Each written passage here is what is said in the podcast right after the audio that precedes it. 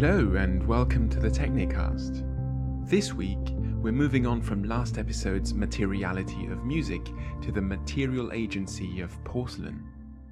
Substances either subtly or overtly carry meanings with them sugar, cotton, indigo, rubber, opium poppies.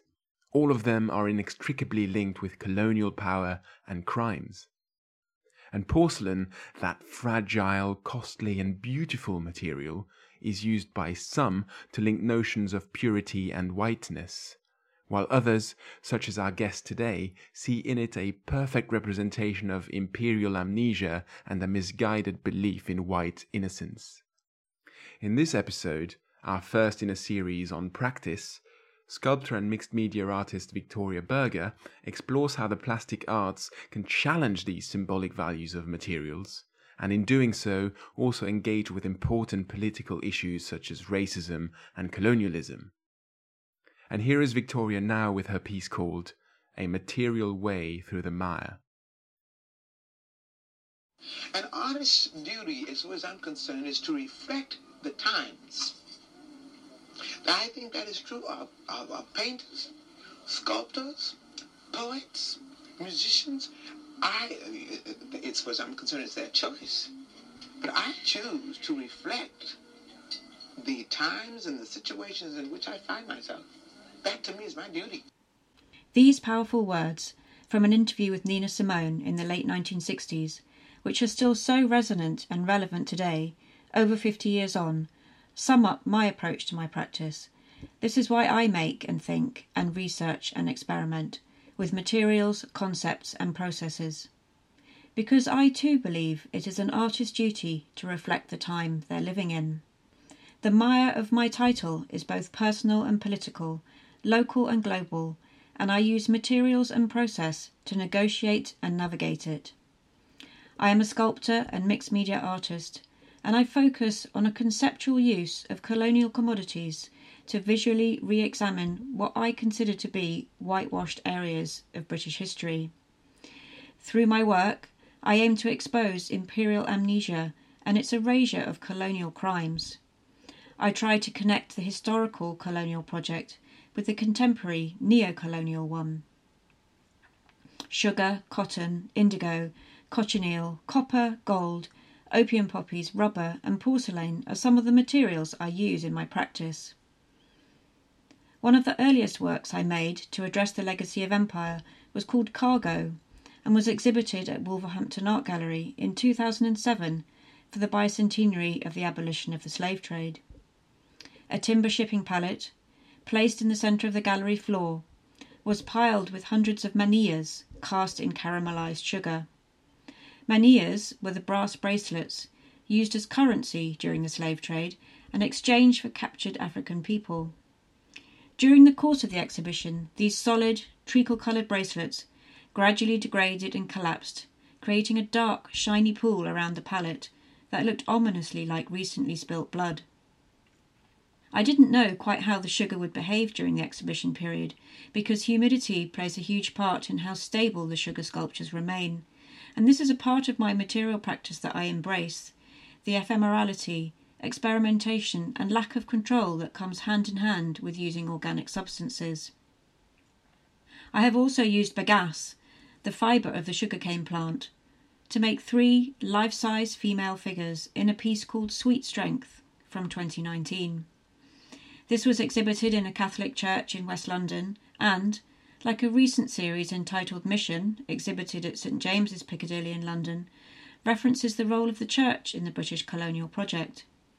Sweet Strength is a good example of the experimental nature of my practice. I wanted to use bagasse, but had no idea how it would work as a sculptural material. I spent many winter weeks in a freezing cold studio, boiling vats of shredded cane and hand making paper from the processed fibre. This reveals how obsessive and laborious my practice can be. Working to an immovable exhibition deadline, I struggled to get the paper to dry and behave as structurally as I hoped, and in the end, I had to compromise my ideal of making the figures purely from the fibre paper and had to reinforce them with resin. But this is the part of my practice that I really enjoy choosing materials for their conceptual and symbolic value, and then experimenting with them to see how they can work for me in the realization of an idea. I may start with a clear sense of what I'm making, but then the materials and the process of familiarizing myself with them start to change the course of the concept and the final object. I make these kinds of works because I have a personal interest in the legacy of the slave trade in Europe today, because my surname, by marriage, Burgher, B U R G H E R, originally derives from a Dutch plantation owner in Jamaica, but has been handed down through generations of British Jamaicans. Also, a great great great grandfather of mine from Glasgow worked as a doctor at the Berbice Asylum in what was British Guiana between 1875 and 1886, and he later became general surgeon of the colony. But in the family narrative, the context of him being there was never mentioned. Rather, his white saviour status was magnified. And a more distant relative of this doctor, meanwhile, enslaved an African man on the island of Tobago. I grew up a child of empire apologists, yet always had a sense that this was a history and culture of injustice and horror, and nothing to be proud of. I wondered why English and Spanish were spoken all over the world, and why world maps were littered with my name, Victoria, but I didn't get answers either at home or at school. Most importantly, in terms of this mire I negotiate as an artist, my daughters have ancestors from both sides of the transatlantic slavery industry. I'm interested in interrogating these influences and indeed my own role in this. I have nurtured two black bodies within my own white one and knowingly brought them into this white supremacist world. I have a responsibility to this. The stance I endeavour to take through my practice is one of anti racism but addressing racism not in terms of how it is experienced, that is not my story to tell, but in terms of what creates and fuels it. I am concerned with owning and constantly reflecting on my position as a white artist, focusing on my part in the ongoing trauma of white supremacy, while not centering whiteness. This is the biggest issue and potential stumbling block. I will never forget how profoundly uncomfortable I was made to feel during a talk at SOAS in London in 2016, given by the Nigerian American writer, photographer, and art historian Teju Cole. Entitled Black on All Sides, the presentation was hosted by the Decolonizing Our Minds Society, and I, for once, was in the minority as a white audience member. Cole called the few of us out as white supremacists, and it was a distinctly awkward, exposing, and unusual experience. But he was not wrong, and I value that moment for the truth it showed me. This truth is what fuels my practice. As an artist, I'm approaching what I do with a sense of responsibility about the need to examine, in the words of academic and curator Maurice Berger, the most vexing and intransigent issue of our time white racism in all its forms. I hope to challenge the wilful, self serving ignorance of white innocence in the Gloria Wekker sense, those people who are too busy benefiting from their privileged position of white supremacy to understand the racist world they inhabit, protect, and promote. I aim to stir up discomfort, perhaps provoke outrage. White people asking what they can do to help or as allies is, in the words of poet Adrienne Rich, white solipsism, to speak, imagine, and think as if whiteness described the world. This centers the white subject and its agency and removes it from a position of being critiqued. Better questions I am trying to ask are how, as a white artist, can I reveal, challenge, and change white habits, and how can an art practice be actively anti racist?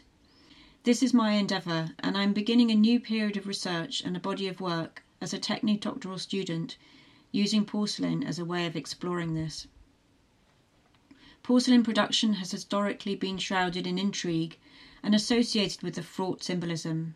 Its global trade history and impact on European cultural mores continue to be critiqued.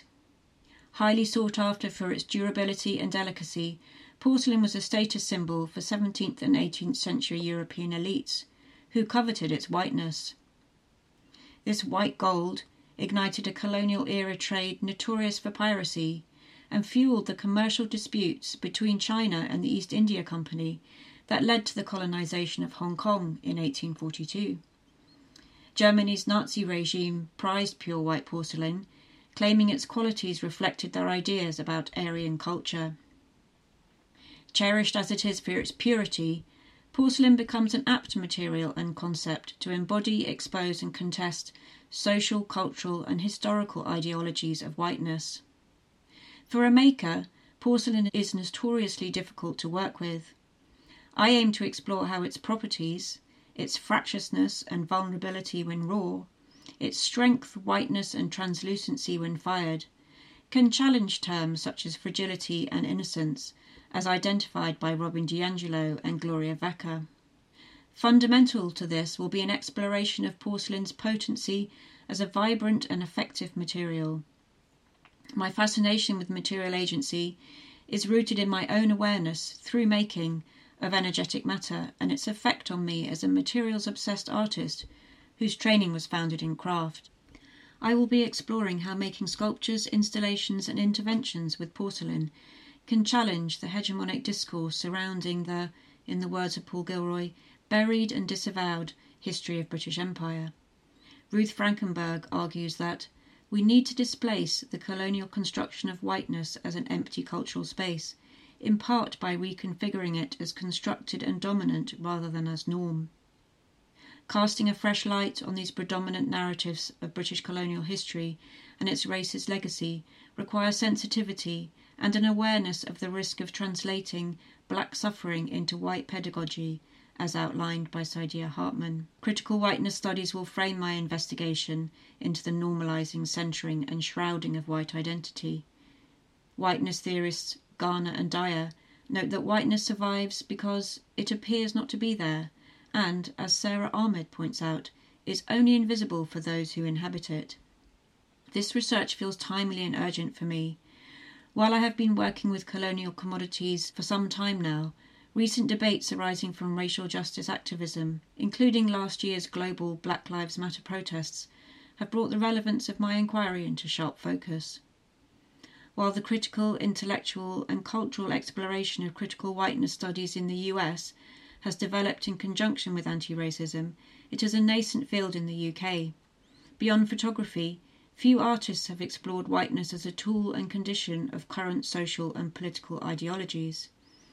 I hope that my use of porcelain as a critical tool will contribute to the current debates on the colonial legacy of racism. I hope my practice encourages reflection to challenge the status quo and dismantle the structure of white supremacy. A tall order, maybe, but I aim to do the deep, painful work this requires of me as a white woman. And I aim to keep asking the difficult questions through my use of materials in my practice. And Victoria joins me in the studio now. Hi, Victoria. Hi, Julian. Thanks for telling us about your project, which sounds really interesting and fascinating. And I had a look at some of your works on your website as well, and I would encourage everyone who's listening to do so because they're very visceral, even as pictures on the website. And you know, cargo that you mentioned in your in your podcast, and and mission was another one that really jumped out at me and grabbed me. So they do create this sense of discomfort that I think you're after, but I was wondering what sort of reactions do you get when you actually exhibit your work and when people come to see them? Well, interestingly, and this is an area that I'm really thinking about a lot, is that I get a lot of sort of responses in terms of the work being really beautiful. Many, many works are described as beautiful, and that I find that really interesting because obviously I'm working on a very sort of brutal subject matter. And so to create kind of even subliminally beautiful works of art is quite uncomfortable. There's many uncomfortable things about this practice. That's quite uncomfortable for me that I'm creating something perceived as beautiful, but then perhaps as an artist that's that is subconsciously what I'm always trying to do because you're trying to always attract and draw in an audience. So I think the um, those sort of positive reactions are, you know, always very welcome as an artist, but it does make me think again about, you know, the, the message. You know, I did say in my podcast that I am trying to almost provoke because I want to challenge and make people think. So it is interesting when I just kind of get maybe an aesthetic response like that. And I haven't had too much negative feedback. I have a feeling that this new body of work that I'm aiming to do with porcelain, particularly addressing white supremacy and ideas of critical whiteness, I'm hoping that will provoke some more negativity and I'm and I suppose I'm bracing myself for that really. Again, it's going to be very difficult to to gauge those reactions from the audience. Um, and that's going to be a large part of my research as to how, how to how to gauge reaction, how to e- even get the feedback. We'll get to porcelain in a minute um, because I really want to talk about that. But just to stay briefly on this idea of the message, I was at a conference where we talked about attention spans. So this was about literature and writing, but um, and times of reflection and our time maybe moving more towards superficiality and posting on Instagram and that sort of thing. So looking for the aesthetic rather than the depth. Is that something then that you would recognize in your field? Yes, I mean, I think again, going back to a beautiful thing that is Instagrammable is, you know, a lot of artists and the art world. That's now what anyone really cares about because it is very commercialized and I'm my practice is not commercial in the slightest and I'm I have shown in galleries, I'm showing in galleries next month, but they're not areas that I'm interested in showing in because they're not necessarily plural spaces. They're public, but they're quite elitist. Many galleries and, and art spaces, just in the nature of the art world, I think is quite off putting for a lot of people. So I am very aware of, you know, a potential audience being quite limited in, in art spaces. So I'm hoping that I will be able to get this new body of work in whatever shape or form it turns out in into really plural public spaces so that the audience is as wide as possible. In terms of attention span, yeah, that again is is something that we have to really think about as creatives. And and I think as long as the work is strong and and does attract some thought, it, it will be successful, even if it's not actually seen for very long. If it does trigger some sort of reflection, then I think that that is addressed in that way. One of the ways that you try to trigger that is also through the materials you use, as you described in your podcast, and um, and I found that fascinating. The idea of ephemerality and of you know the sugar dripping that you can see in the pictures really well. That sort of sort of creating this this blood effect um, in some of your works, and it's almost as if you're releasing the work from your control, that you're giving it over to speak for itself or to let the audience take a message away from it. But now to get to porcelain, I was wondering how specifically will you be using it to challenge the associations of purity that that some people might have with it? Yes, interesting. It's going to be the focus of the next three or four years. So we'll see.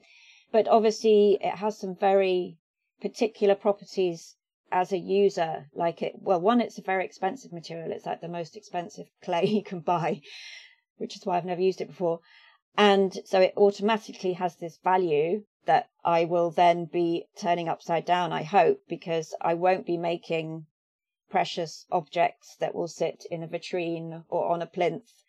And when I fire them to that level where they get their glistening strength and purity, I may well then be breaking them or you know that's that's the area that I'm really looking into in terms of the valuable object made of the valuable material and then I've always been as you mentioned in my other materials I'm very interested in ephemeral works works that kind of by their nature are not valuable because you cannot, they're not a commodity.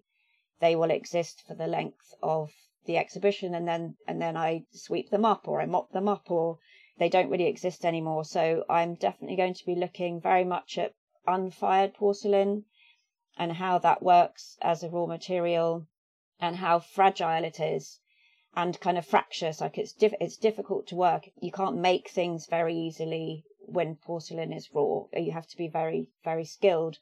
So I will, I will definitely be looking at kind of turning the value side of it upside down and really focusing on the fragility of it when it's not being used in its traditional way. I think that's really interesting because there's one of your works on your website with whiteness depicted as a snowflake with a, a Texan flag, I think, or a Missouri flag. Yeah, the Confederate flag. Yeah, the Confederate star, yeah. So you're linking whiteness to fragility, and I guess with porcelain, that's an immediate association as well. So is that something that you're after? Yes, definitely that association with, with an identity that, however widespread and, and, you know, supreme, is incredibly fragile. And, you know, that's what a lot of people are now writing and talking about in terms of response to this sense of being attacked you know, the whole attack on critical race theory and white identity. The response in terms of like a white rage or fragility is, is what I'm interested in looking at in terms of, yeah, just owning my position in all of that and, and using my position as an artist to, to address that because that's my language. I don't have any other language other than my my making and my art practice. So that's what I'm using in terms of addressing, challenging, reflecting always on that position in this society. And speaking of your position as a white artist, you said in your podcast that Teju Cole sort of accused you, I mean, not directly, but everyone working in that space of um, being part of white supremacy and being part of the problem. How does that fuel your practice and how do you think you can avoid the risk of translating this black experience or of using black experience for your practice well yeah that was such a pivotal moment for me because i've been working in this area for so long but it was exactly at that point that i was really made to see who i am in it because when i say he spoke the truth i'm not saying I am a white supremacist in that I believe any notions of white superiority, but it just made me really aware that I am part of the system of white supremacy. And, you know, on a more basic level, as I said, I was in the minority. I, for once, was othered in that he was addressing, he was interested in, in talking to and engaging with everyone in the room apart from the white people. And it just really sort of grounded me in the nature of what I'm doing. And I think all this work that I've done previously with sugar, you know, I have that interest, as I mentioned, in terms of my own personal background and my family. But that event with Teju Cole just made me realize that I have to own my story. You know, I have to focus on the white side of this and be really aware, as you say, of translating any black experience or black trauma like that is not my story to tell, and I cannot in any shape or form translate that into art. So that's where this shift away from the materials I've used before, perhaps into porcelain, because I feel that it then keeps me in that realm. And, and again, then I have to be really aware of the danger of centering the whole area of whiteness, which is a risk in this work. And even though there's, you know, there's now increasingly large amounts of critical whiteness studies and whiteness theory as part of a wider critical race theory. As an artist making work that I want to be seen and I want to take up space, there is always that danger that I'm centering whiteness, I'm putting whiteness in the spotlight. But I do think my intentions are anti racist. I am trying to create some sort of change, even if it's just some reflection so that I feel like as long as I always focus my intentions on that endeavor, then I hopefully will stay on the right side of that centering question. Yeah, it's a very challenging field to navigate, isn't it? There's so many things where you could go wrong and and I think that's something that then also creates this sense of discomfort because mm-hmm. when you mm-hmm. focus on yourself, that's where you're you're basically you're challenging yourself. Yeah. Which is always you know something that we we would rather avoid doing but that's where the work needs to be done. I think that leads me on to my next question really nicely because obviously you've been practicing as an artist for quite some time now and very successfully and you're now starting a phd so how do you think practice and theory will feed off each other? How will your practice grow from the theory and how might theory benefit from your practice? A lot of this remains to be seen but the the reading that I do generally feeds into my conceptual ideas, and I think particularly in terms of of of critical whiteness and how it situates whiteness as the norm and everything else as the other. That's really feeding into then how I might use the material just as a starting place for some ideas to make some work. But then obviously then it's very because I'm so materials focused and obsessed, it's like when I start working with the material and seeing how that works, that then feeds back into how I might address the original concept. So I do see it as a very circular, cyclical thing where I'm making and thinking and researching all at the same time.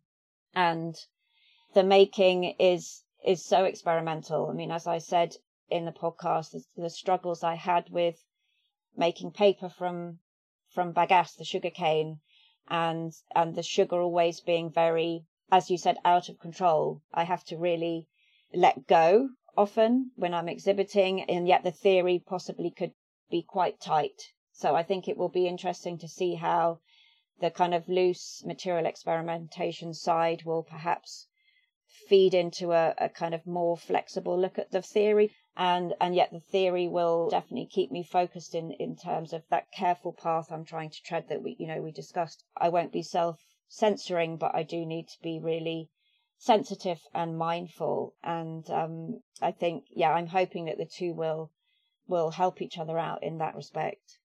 Do you think that there's a danger of becoming too theoretical as an artist of being of getting bogged down in theory and trying to translate too much of it into practice not for me, I don't think, just because I am so materials focused and I have to make my my practice, my research rather, will be my making.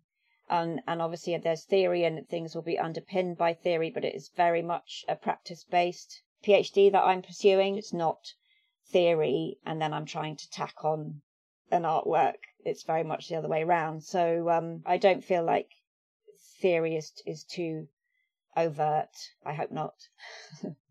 cool. Thank you very much. You said you were about to exhibit uh, next month. So where can we see your work? So I'm showing Mission that you mentioned, the three pieces that look at the church's links with colonial crimes, um, at the Bow Open at the Nunnery Gallery in Bow, which opens first week of October, I think it is. Great. Well, I look forward to seeing that. Yes, please do come along. Wonderful. Thank you so much, Victoria, for, for coming on the Technicast and um, good luck with your PhD. Thank you. Thank you for having me. Well, that's all for this episode of the Technicast. Next time, Lizzie Buckle will talk about the practicalities of being a musician in the 18th century. Incessant practice, self promotion, and navigating the complexities of society. So much for the notion of the lone genius. If you enjoyed this episode, please share it with your friends. And don't forget to subscribe to the Technicast wherever you get your podcasts. Thanks again to Victoria Burgher for a fascinating contribution. Remember that you can see her work in Bow in London in October. Thanks to Techne for their support, and on behalf of the whole Technicast team, that is Polly Hember and myself, Julien Klein, thank you for listening. See you next time.